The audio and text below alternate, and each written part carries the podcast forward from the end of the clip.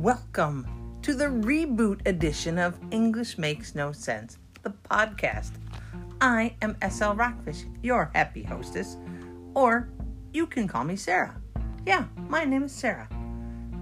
Today, I'm going to reboot the broadcast because it has been a long time since I have done this podcast. So today, we're going to reboot English Makes No Sense 2.0. And the 2 is significant because each podcast is only going to be 2 minutes long, 120 seconds. A lot can happen in 120 seconds, so I better get started. I decided that people are busy, and so am I.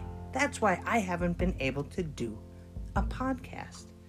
So, why not do a two minute podcast three times a week? Just cover one topic. Boom, two minutes. We all have two minutes, don't we? So come on, I better get started. Today we are going to talk about idioms. Idioms are phrases or expressions that are figurative, not literal. The ultimate in making no sense. Today's idiom is piece of cake. When you hear someone say, that is a piece of cake, they're not talking about a delicious cake. No, my friends, they are saying something is easy to do. For example, for me, having fun with English is a piece of cake. Piece of cake means something is easy to do. Try it. What do you find to be a piece of cake?